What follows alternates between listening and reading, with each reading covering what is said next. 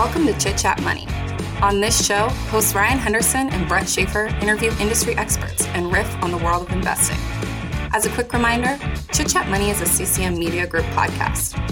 Ryan and Brett are also general partners at Arch Capital, and Arch Capital may have positions in the securities discussed in this podcast. Anything discussed on Chit Chat Money by Ryan or Brett or any other podcast guests is not formal advice or recommendation. Now, please enjoy this episode. Welcome in. This is the Sunday deep dive episode. We got Brad Freeman on the show. I'm here with Ryan Henderson as always, and we're going to be talking about Duolingo. It is a new pre IPO stock. So we have the S1. We're going to play the valuation guessing game. But this was Brad's choice. This is a company you've researched heavily, and you actually have them as your first stock you researched on your new Substack, which we'll make sure to link in the show notes. We'll put it under. Uh, it is uh, another going to be another good resource for listeners out there. But Brad, how'd you find Duolingo, and what inspired you to write that Substack? Yeah, and thank you, thank you so much for for mentioning it. I, I had a lot of fun writing it, so hopefully people enjoy reading it and are interested. But but for Duolingo, I mean, uh, someone honestly, I've, I've used the app for a few years, um, and and I just saw someone post the S1 on Twitter, and that that kind of uh, led me into my my deep dive down the rabbit hole on, on Duolingo. Um, to be candid with you all, as, as I say nice things about this throughout the episode, um, I do plan to buy shares at the IPO. I have applied on Robinhood for pre-IPO shares. Uh, that, I agree the valuation is going to look like a guessing game. So I have no clue how large my initial purchase is going to be. But regardless, I'm going to make. Uh, I'm I'm going to buy some. It it could be it could be a symbolic five percent of a full position if it gets ridiculous, like it could. But but just so you know, I will own shares. All right, and that's good to know. And Ryan, we're going to talk about Duolingo. We'll let you kick things off. But first, we have to talk about our flagship sponsor for the Sunday episode, right. Potential Multi-Baggers. Yeah, so Chris runs Potential Multi-Baggers, a friend of the show. He's been on here before. We got a sign up uh, a while back, and it's someone that says like, "Oh, I never do services or whatever, but I signed up for this one. it's totally worth it." Uh, so, kind of, if you're looking for anecdotal evidence, maybe a little confirmation bias, that push to go sign up. This anonymous account said he did, so you should too. Uh, but the service itself, actually, uh, we found a lot of value in it, and you the goal of it is to find a st- stocks that can 10x in 10 years. You kind of want to talk about some of his uh, examples? That yeah, so he's got Shopify at 77, Cloudflare at 39, plenty of other picks, Okta at 64. These are going to be high growth names sometimes, and they might be a little bit riskier than your traditional, you know, S&P 500 index fund, but that's because they have tons of potential and he has a strong track record. And you're not only getting the research at up front, but you're getting updates from what he calls buy and verify. He's constantly communicating to his members with him himself and then the team, Mark and Trung, that are under him as well. And if you want to become a multi, you can go to Seeking Alpha and look for From Growth to Value, Google it, or go to at From Value on Twitter. That is at F R O M V A L U E on Twitter. Check out the service, it'll help your research process. All right, Ryan, you want to introduce Duolingo? Yeah. Uh, so for anyone that hasn't looked at the app before, Duolingo's mission is to develop the best education in the world and make it universally available. So basically, it's a mobile learning platform. And right now it's tailored specifically to learning new languages, although we'll get into some of the other parts of the business. Um, and so their flagship Duolingo app has more than 500 million total downloads and 40 million roughly monthly monthly active users. And so basically the way it works is you download the app, you make an account, you say what language you want to learn. They you give them sort of your general skill level. So for me, I said I went in, did it, said I want to learn Spanish. I said I'm a beginner, uh, and then whoever the user is, they go through various lessons, and the lessons include verbal and visual tools. Um, and basically, you just progress over time, and it's done in bite-sized lessons. So the goal you set like your goal, let's say 10 minutes a day, and they'll give you a push notification to say like, "Hey, log in, get your 10 minutes, your one lesson, whatever it is." Um, and they just really break it down into easy, digestible ways of learning. Uh, and Brad said he's been on it. I've been on it. I enjoyed it. Um, and, and, it's been fun to do it that way. They have over 40 different languages. Um, and they operate a freemium model. So learners that are using Duolingo for free receive an ad at the end of each lesson, and users who subscribe to Duolingo Plus get it ad free. And they get access to some additional features. About 5% of their monthly active users were paid subscribers. Uh, other elements of the business, they also offer something called the Duolingo English Test, which is just an assessment of people's English proficiency. And so it costs $49 to take, and this is not like a subscription service, it's on demand. And so I believe these are done over the desktop, not over your mobile phone. But the reason they provide this is because because a lot of people, well, the management team is they had to learn English at one point, and so they kind of I think they had this in the back of their minds when they started. It, I imagine, but a lot of people need to be proficient in English because of the opportunities it can afford. So university admissions, work visas, job applications, things like that, uh, kind of require a proficiency exam, an English proficiency exam. Maybe it helps. I believe it's required. Um, and right now, the existing ones are terrible and they're costly, and especially in developing countries there's some where not every city has a test center, and so you have to travel. So you not only have to pay two hundred dollars to take the test, you got to travel to get to the test center to take the test, um, and it can just be a real pain. So Duolingo's done this all online, and Duolingo's test results are accepted by over three thousand higher ed institutions. There was a 1,500% increase in Duolingo's English tests taken this year because test centers were closed down. Um, so that's kind of just another element. And then they state in their S1 that they want to become more of a diverse learning platform. So going beyond just languages to other subjects like reading, writing, math. Uh, and then I'll dive into the history a bit. It was founded by Luis von Ahn and Severin Hacker. So they were both engineers prior to starting Duolingo. And Luis von Ahn was a CS professor at Carnegie Mellon, and Severin Hacker was one of his PhD students um, and a MacArthur Fellow. I believe it was Luis von Ahn that was the MacArthur Fellow. If you don't know what that is, it's basically uh, its slang term is the Genius Grant. So it's where recipients get a $625,000 stipend paid out over five years. Uh, so sounds like a smart guy. And then uh, I believe Luis von Ahn grew up in Guatemala and was fortunate enough to receive a good education. So that was kind of the reason or where the idea was conceived out of. He thought everyone could have access to that. So together they wanted they tried to build an intelligent learning system, and the company was founded in 2011, where it looks like they had a 3.3 million dollars Series A to help them get started, and then since then they've raised another 180 million dollars in total sorry, that was long winded, but a little bit of background and history there. Yeah, I'll hit industry and competition. Digital learning market is expected to be about $160 billion in 2019. Now, these are third party estimates. And you should also remember there that that was pre COVID. So, some more estimates have it growing at a rapid rate over the next few years, something like 20% compound annual growth rate. Some people were estimating it would hit a trillion dollars by like 2030, but I think those are just clickbait headlines. Um, either way, it's a very large market growing rapidly. Uh, with Duolingo's unique product, though, they're not only trying to take market share, but kind of build out their own um, since they're not going after the, tra- I mean, they are going after them, the traditional learning centers and traditional school in general, but it is through kind of a back end, almost a Trojan horse type of deal. And then within the app based language market, so for stuff that is very similar to Duolingo's product, they have many, many small competitors. The one that gets good reviews online is called Babbel. It is the 13th ranked on Google Play Store versus number two for Duolingo in the education category.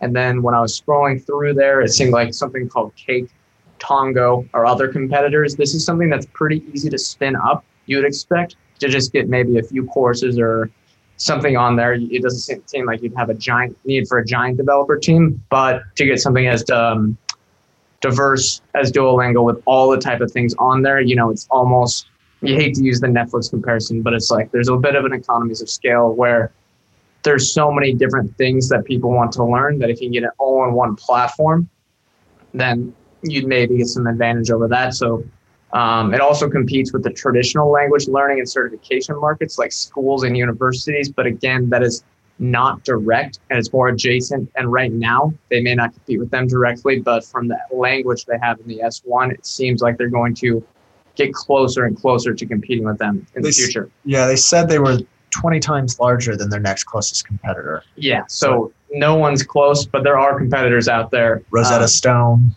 Or those are some older ones. Yeah, that, I mean that we joke that people kind of just know that as kind of a cliche, but it is a competitor uh, for sure. Brad, you want to hit management and ownership, and if you have anything else on industry or history, let us know.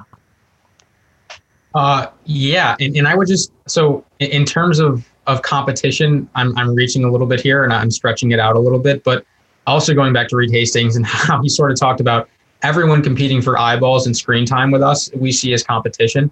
So I, am thinking about like like YouTube and, and places like that that are offering content. Um, even Curiosity Stream, which is a, a, startup streaming service that I own.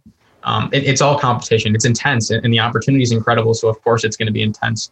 But moving on to management and ownership, um, Luis von Ahn serves as the CEO, as we kind of talked about. It's a really young team. He's just he's just 42 years old at this point. Um, skipping ahead through all the accolades that we mentioned. Before the founding, he did lead reCAPTCHA, which was a fraud detection company purchased by Google. We don't have a ton of Glassdoor ratings on him, but what we do have is, is pretty positive with a 96% approval rating. And just a quote that I pulled from a shareholder letter that that really, um, I guess, hints at his passion for the project. Um, this is him. I plan to dedicate my life to building a future, and with through technology, every person can access the best education. I love seeing things like dedicate my life when, when a founder is talking about his project um, I know he has to talk up his book. I, I know I know he has every incentive to make the stock in the company seem incredible, but I, I do enjoy seeing that. Now, um, was it a was it two? You know, sometimes you know we saw that with Peloton too. I forget what their mission was, but it seemed a bit audacious. Uh, I don't know. This is it's it's obviously pretty nice, but uh, it seems a bit broad to me. It well, yeah. Uh, I mean, I think they're going to progress kind of subject by subject and audience by audience. I do yeah. it slowly, but maybe I just get I have Elizabeth Holmes syndrome. I see stuff like that, and I just get worried that someone's a bit crazy. But he seems incredibly smart. So yeah, I mean, I mean, it's fair. Everything this company is doing is incredibly ambitious. Um, it's worked so far, but I mean, as as you hear everybody say, past results are not a predictor of future success. So they're going to have to continue being successfully ambitious. But moving on to the second founder, um, Severin Hacker. He's just 36 years old. He founded this company um, and, and, built the software for this company when he was 26. Pretty crazy. Uh, so he doesn't well, have a. I mean, his name's Hacker, so. Yeah, so it, it's perfect. So he doesn't have a ton of experience outside of Duolingo, just because he basically got his doctorate and then moved on to Duolingo immediately. But he was an intern at Microsoft.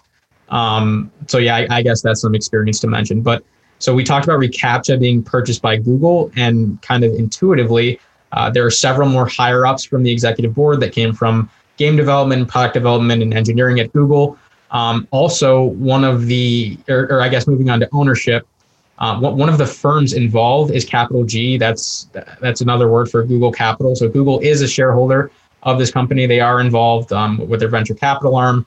Institutions own about 54.8% of the voting power, and then Luis and Severin together each own 14.6% of the voting power for 29.2% combined.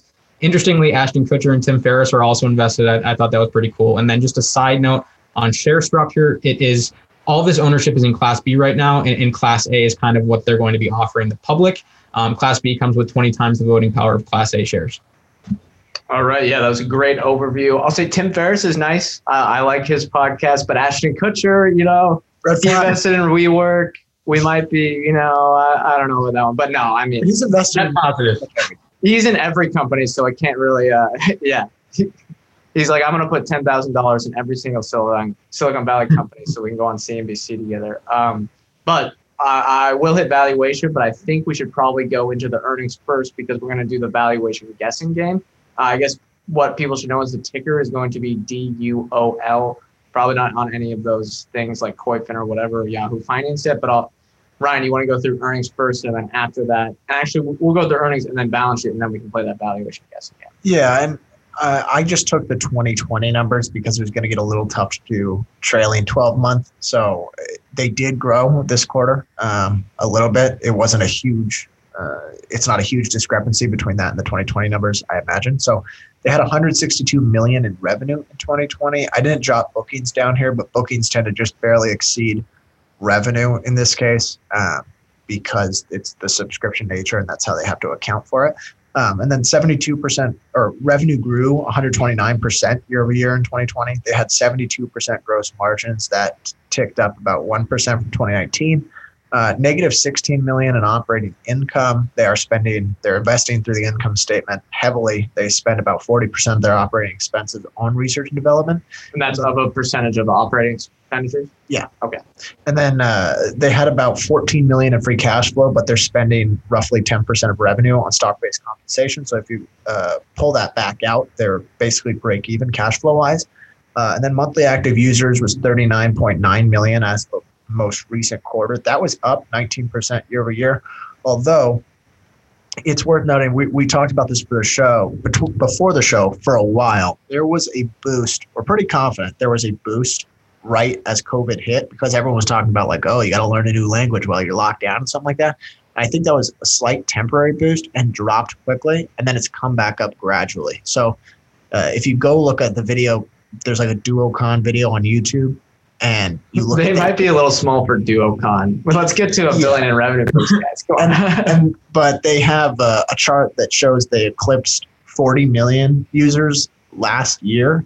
So that's kind of why that happened was right after COVID. And I'm thinking they had that video out they chopped it off right in Q1 when they could have had one month of just amazing growth. But either, I mean, they seems like they've gone back. a few chart crimes if you've gone public. yes, exactly. It seems like they've gone back to their long-term trend at least. Yeah, and they had uh, 1.8 million paying subscribers, so that's up 64% year over year. And then subscribers as a percentage of monthly active users has gone from 3% to 4.5%.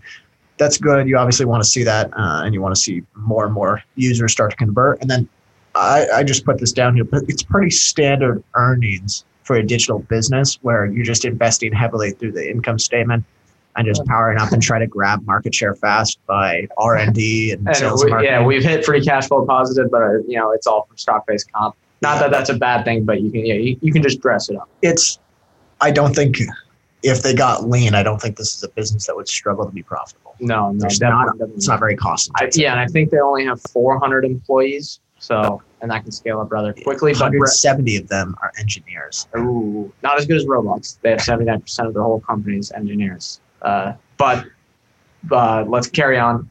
Uh, balance sheet, Brad, do you want to hit that? And then we'll play the valuation guessing game.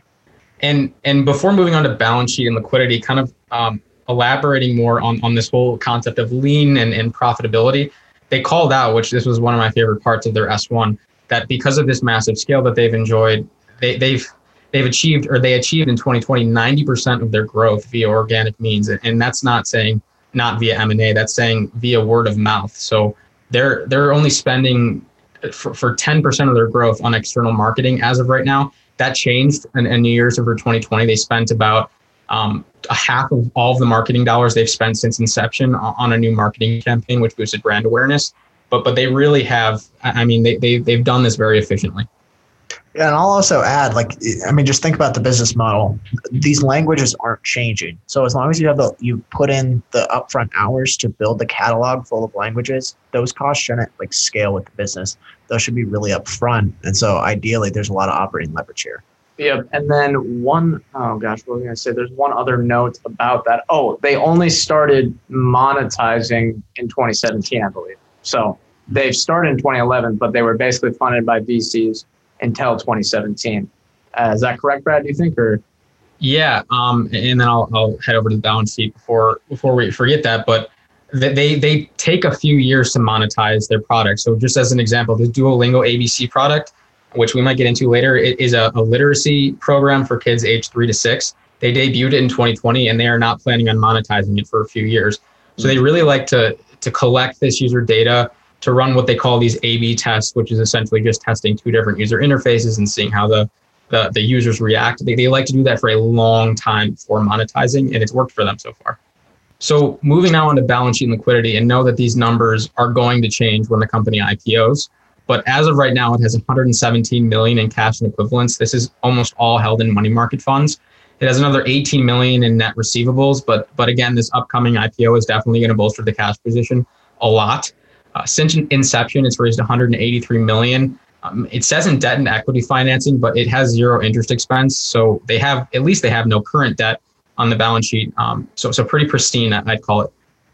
All right, yeah, quick balance sheet, really simple one, like a lot of these VC funded companies. Uh, but let's wrap things up here. What are guesses for what the valuation is going to come out at? Uh, Brad, what are your thoughts? Yeah, um, I'm cringing here because I am going to buy shares of the IPO, and I do think it's going to get crazy. But so I think General Atlantic they raised funds at at 2.4 billion. um, last year or the year before that. I think it was pretty recent. Um, I, I, I, think five billion is is kind of a, a, number that makes my jaw drop a little bit, but also a number that I could really see um, happening at the IPO. Uh, it trades at that 2.4 billion dollar price tag, about 17 times gross profit. So you could double that, um, and it would become one of the most expensive companies on the stock market. Yeah, uh, Ryan, what are you? Yeah, it, I don't know because IPOs have been so wild lately. Well, um, it's called the guessing game. It's just a guess. They, uh, you, gotta, you gotta make a guess. Yeah, the, I think it's going to get a premium based on the numbers that I'm seeing on the S1. I think it's an opportune time for them to go public, and I think they did it intentionally before they hit these quarterly comps. Right. So I'm going to guess, based on the S1 numbers, somewhere between uh, two and four billion. Two and four. It's I a wide that's range. Low. I think that's low. I'm going to go closer to Brad's. I'm going to go 4.5 billion. If you look at their bookings run rate, which if they have that bookings kind of trailing stuff, um, that could be great because I feel like a lot of people um, look at revenue numbers for like gaming companies and that can really screw up. Uh, it weirdly is a simple opportunity for investors when the bookings are a lot different than the actual revenue. And just to say, bookings is the cash they're actually bringing in. So a company that has to defer revenue like this bookings is the real revenue number, and they're at about a $200 million bookings run rate. So at about $4.5 billion, growing this quickly. That seems about right for the IPOs out there, but you can see it inching up to five, six billion dollars. I mean, we saw Global-e way higher, UiPath way higher as well. Um, depends how excited people get, but that's going to be the first half. Uh, let's take a break, and we'll get back to the second half of the show. Pluralsight, a tech workforce development company, provides the solutions high performing engineering teams need to tackle today's biggest challenges. Whether it's building the skills individuals and teams need to tackle mission critical projects, driving cloud transformation, or helping software teams to ship reliable, scalable, and secure code. Harness the collective power of hindsight, foresight, and insight with Pluralsight at pluralsight.com/vision. Cox Panoramic Wi Fi includes advanced security to help protect all your connected devices. You'll get real time alerts. Oh, like this one, so you don't have to worry about malware. Or when your kid downloads a song from a shady link. And now all your computer can play is Red color, red color, all blocked, thanks to advanced security, included with Cox Panoramic Wi Fi. Advanced security must be enabled in the Panoramic Wi Fi app. Restrictions apply. Okay, welcome back. We're going to have anecdotal evidence up first. Brad, kick things off. Yeah, and th- this is why I, I, saw the the Duolingo uh, S1 and got so excited. I, I really like the product. Um, I've used it for a while. I don't think I'm a monthly active user. I use it pretty sporadically, but um, I do get into it uh, occasionally. I'm learning Spanish on it currently, and I was a Spanish student in high school. Um, they did a pretty good job of figuring out how far along I was, and I think it took like five minutes. Um, the, the, the the experience really does feel gamified, and, and that's what they're really going for, trying to get people to enjoy education just a little bit more to get them motivated and excited about learning. Um, we see Robinhood gamifying options trading and and people yelling at them for that, and rightfully so. But gamifying education seems um, a little more palatable to me. Uh, so I like the product. I like what they're doing, and I'll probably continue to use it. What would they have to do to get you to become a paying subscriber? Yeah, honestly, um, th- this is one of one of the uh, I guess big hesitations I, I, have with the company. And again, I am buying shares, so it's a pr- it's a it's a big hesitation um, comparatively, but not not all that big. Uh, there's not a ton of compelling features that that they offer for the subscribers. Uh, it lets you skip through content, but I don't really care about that personally. Um, it lets you not see an ad every few minutes. I don't care about that all that much personally. So I think one of the big things going forward is them building out these unique features for subscribers to get them to, to continue driving growth. I think they've gone from like 4% penetration last year to 5% this year. So a long, long way to go. Um, but yeah. All right, Ryan, anecdotal. I completed my first lesson this morning. Uh, so I am fluent in Spanish now. No, uh, but it's I like the approach. I, the app really is good at like uh, it's well configured to teach, and it does make it fun. It makes me kind of want to go back, and you can go ahead. Like on that DuoCon video, I went into the comments on YouTube, and everyone had the exact same response. They all loved the app. They all liked. They all felt motivated again to learn. Um, and it's one of the only YouTube videos I've seen recently where it wasn't just troll comments. Like people genuinely liked the product. Um, so as far as customers go, I think everyone kind of loves it. Yeah, for all the things you hate about Robinhood for gamifying investing and personal finance, you kind of invert it for Duolingo. It seems like the best way to go about it using those tactics. Um, I'll just say I'm definitely going to try it out. Haven't used it yet. Enticed by that product description. Seems good for anyone, but that the conversion to paying is definitely anecdotally kind of one of the red flags that came up in my mind. Uh, future growth opportunities, though. Brad, what are your thoughts here? Yep, and this this surprised me a little bit. They're they've really, fo- I mean, maybe not surprised, but wouldn't have expected it. They really focused on North America early on. Um, and so that that international expansion is in the very early innings and very strong. They didn't give us a number on the Asian MAUs, but it's up 130% year over year. And I think, and, and the company said this, and I agree with them, that the international value proposition is even stronger um, than it is in the, in the United States, with over half of their MAUs learning English in some other language. And they call out how English learning is um, uh, powers economic mobility and in all these really deep connections. And and I think I think it's safe to say that that's a, a more frequent ambition when when you have other countries that don't have English as their national language. Yeah, North America, you got that Spanish influence where a lot of people are trying to learn English to get that proficiency test, like uh, we've talked about before. But internationally, there's a ton of people that are trying to learn English as their second language, or for whatever reason as you know, as us Americans, we gotta say you guys gotta learn our language. We're not learning anything else. Uh, but no, just just joking. Uh, Ryan, what is your future growth opportunity? Uh, so Duolingo ABC, this is their app that's designed to teach early uh, early literacy skills to children ages six or three to six. Um, and it was launched in early 2020 and it shares the same tech infrastructure as their flagship app. This is something they talk about a lot, having the shared infrastructure between the English test, the ABC, and then the flagship app allows them to innovate faster because there's less redundancies in the code. Um, and they can just go ahead and build out the more exciting parts. And then uh, this just feels like a really logical market to go after. And if they're going to, they aren't, they haven't monetized this yet at all. But I imagine it's the kind of thing where parents, and this is kind of a hunch on my part, on my part, but parents want their kids spending, if they're spending time on a mobile phone, this is what they want them doing. And this is where gamification is uh, useful, really helpful.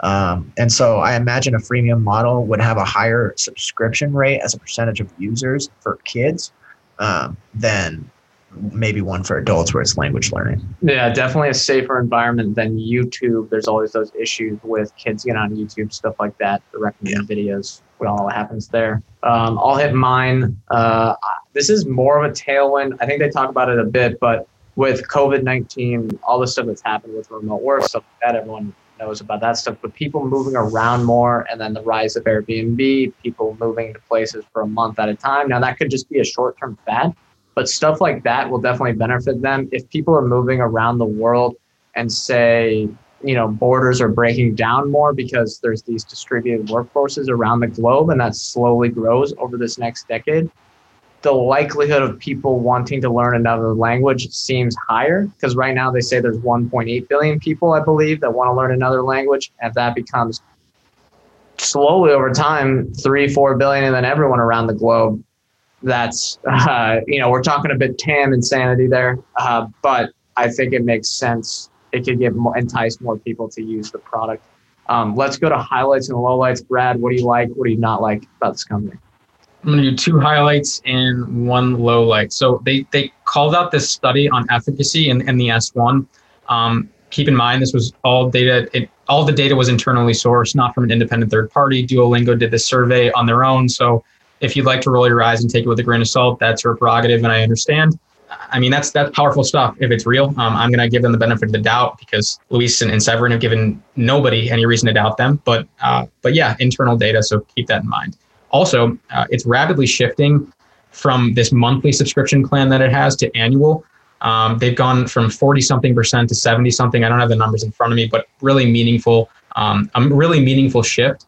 And the vast majority of their input costs are, are this, there is this 30% fee they pay to both Apple and Google. And that's for the first 12 months. And after the first 12 months, it goes down to 15%. So if they can get these annual subscribers uh, to keep picking the annual plan, which which means they renew at a 4x rate and they produce LTV at a 2x rate. This is a really powerful margin tailwind, and, and they're showing that that it's something that we should expect going forward. Uh, Yeah. Low light. Oh, go ahead. Sorry. Oh, sorry. Low light is uh, so 2019. They called out uh, issues in their in their accounting controls. They hadn't they hadn't hired the appropriate people to audit and, and, and report. Um, so there were issues in, in the reporting. Um, when you're a four or five billion dollar public company, this is completely unacceptable.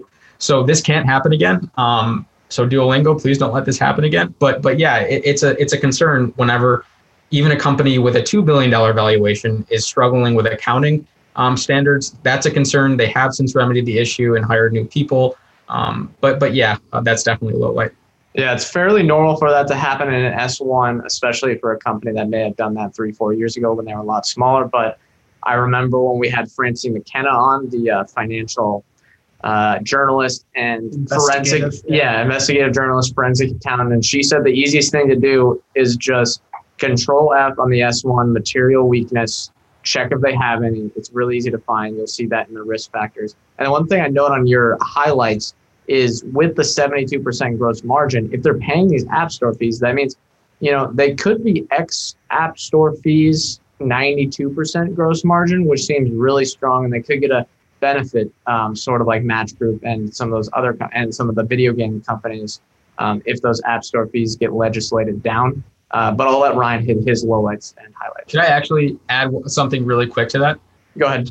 we're also seeing we're also seeing Microsoft come out with their own app store and really undercut Apple and Google just um, to say we're with creators and we're not going to take a, a cut. So it'll be interesting to see if a two trillion dollar company like that can put pressure on these gigantic walled gardens to raise their or to lower their fees over time. Um, I'm purely speculating there. It's not super likely, but maybe it could happen.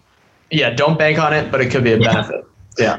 All right, for me, highlights. I think the app is effective. Uh, I like the way the courses are taught, and I think this could really work really well for younger kids.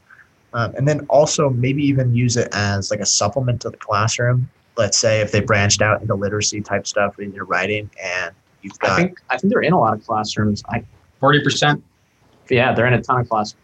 yeah, uh, that seems like a logical kind of market for them to be in. Kind of almost like a Kahoot, I guess. Um, What is Kahoot?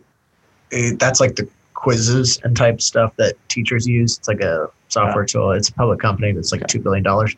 Uh, but then lowlights for me, I'm just not sure Duolingo Plus is that compelling of an offering yet, uh, and I don't necessarily like the business just purely on the ad supported side. So obviously, if they can improve and they are improving that conversion, that's good. And I think honestly, the best way to do that, and this is how Spotify did it to me, is not just to upgrade the premium, the plus version, the subscription version, but to basically make the experience on the ad supported terrible. Um, I know that sounds counterintuitive, but if you just bog me down with ads and I can't leave the service or whatever, like I'll just subscribe. Yeah, yeah. You have to make it a clear difference in the value proposition. That seems like a bit of a weakness for them right now. But the, I mean, that's something they can easily fix. It's not. And they Yeah. could kind of they could just hit their hurdle rate. So let's say 100 million users, we're going to start bogging down the, the free service. Something like that, yeah. It's a bit risky. It's kind of uh, you- you're kind of balancing. It's a balancing act, uh, but we'll see what they end up doing there. Um, I'll hit my highlights. Uh, you know, you're not worried about any sort of market saturation here. I think there's almost an endless runway for growth if they execute. Now that might seem a bit bullish, um, and but I think it's true. The market is huge, and there's an opportunity with you know, we've all heard about it disrupting education uh, from 2020 onward. I do like how they're founder led. All those people seem to check out, or uh, the two guys there seem to check out, but probably want to look more into them because you're really betting on them at this point. Um, and one thing I like is that all the stakeholders win if Duolingo succeeds. So, it, unlike Robinhood, who, from our point of view, we think are exploiting you know users sometimes by gamifying uh, finance and making it a casino, which is a bad thing, but a good thing for Robinhood. If Duolingo gamifies it, everyone wins. You know, advertisers win, uh, teachers win, people the people that use it win, and then Duolingo wins. It's kind of a you know the net zero sum stuff, uh, or no non-zero sum. Excuse me. Um, and then the unit economics are really strong. You can see them getting to you know 20, 30% cash flow profit margins over the long term. But low lowlights here, uh, one that uh, I don't think any of you guys did. I believe there might be a tail risk from someone like Google Translate. There's always been people talking about how, and this may not occur for a long time, or if ever, uh, of making it so you don't have to learn another language. Where if you just speak with someone, you can almost instantaneously get translated for you. That could be a long ways away. You guys understand what I'm describing? Other, or other hardware Sure. providers. Yeah, I mean, it's just Google. Uh, just insert anyone for Google Translate. That just seems like the biggest candidate with their uh, capabilities there. Yeah. But that is some sort of tail risk where learning a new language isn't necessary anymore. Uh, seems a long way off. It might never happen. Um, I do worry about the one-time COVID boost. Uh, did that, you know, artificially accelerate growth? And you know, maybe they weren't actually on that good of a track. It's kind of hard to tell. I would love to look at inside the, you know, the 2016, 2017, 2018 numbers, and then the conversion to paid subs seems weak. Um, that is something I worry about. Although it is getting better over time, I would love to see that number rise. Um, all right, bull case. Brad, what are your thoughts on the bull case here? Yeah, and I've accidentally taken a couple of Ryan's points uh, before he said them, and I, I'm reading that I'm going to take another, so I'm going to pivot super quick.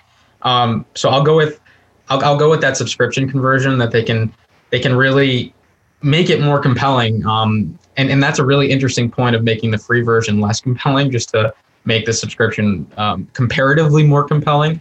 Um, but yeah, I mean, five percent isn't isn't a massive number. They've gone from zero percent in 2017, and, and then one percent in 2018, and four percent last year, and five percent this year. So it's ticking up, um, but it's really it's a slow crawl, uh, and, and getting that to accelerate, um, I, I really think is is a, is a would be a will obviously be a very powerful tailwind for the company's business.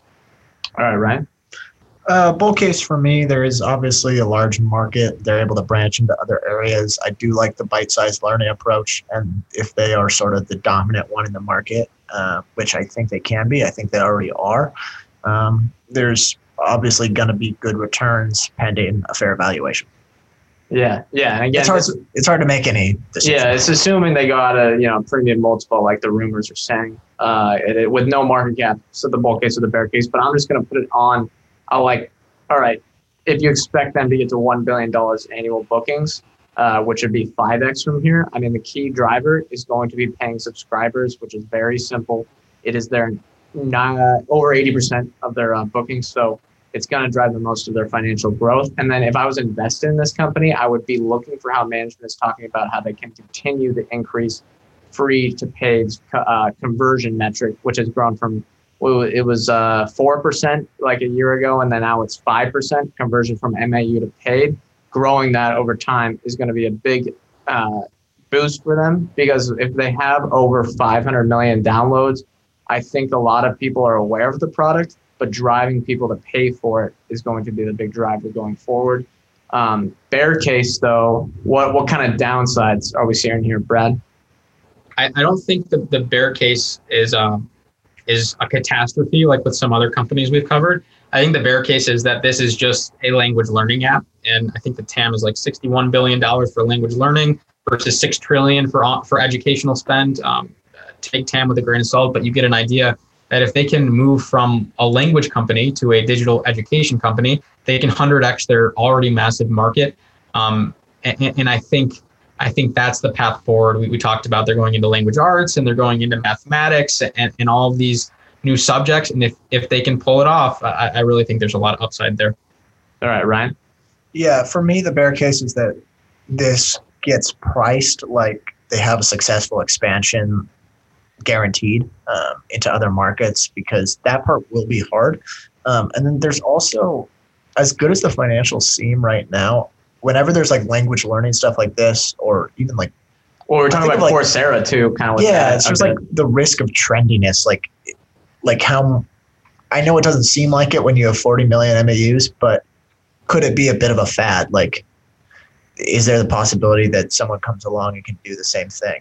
That Yeah. there is that risk. Uh, right now, it seems like they're the leader, and it seems like they're the best product. I like the app, but there's always that risk. Yeah, and that's the whole. You have to believe in the, and they say it explicitly, the gamification of learning. If that can totally, if that's just way better value proposition from people from three years old up to you know eighty years old, then that could change. But there is that worry of that ceiling, and that's not my number one bear case or potential bear case is the number of paying subscribers hits a ceiling. I would worry that it can't get much past five million. I, I'm just unsure of how many people are willing to pay for a product like this. And then, like I mentioned, the Google Translate type thing, if that becomes the it gets the AI capabilities, like a lot of people speculate, again, not guaranteed to happen, but there is tail risk there for a product that would render a second language learning unnecessary.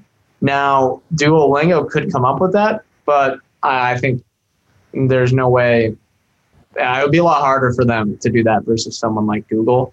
Uh, but the bear case, I don't know. Can we sum it up as subscribers stall? Yeah. that's kind of the sum up here. Brad, anything else on that?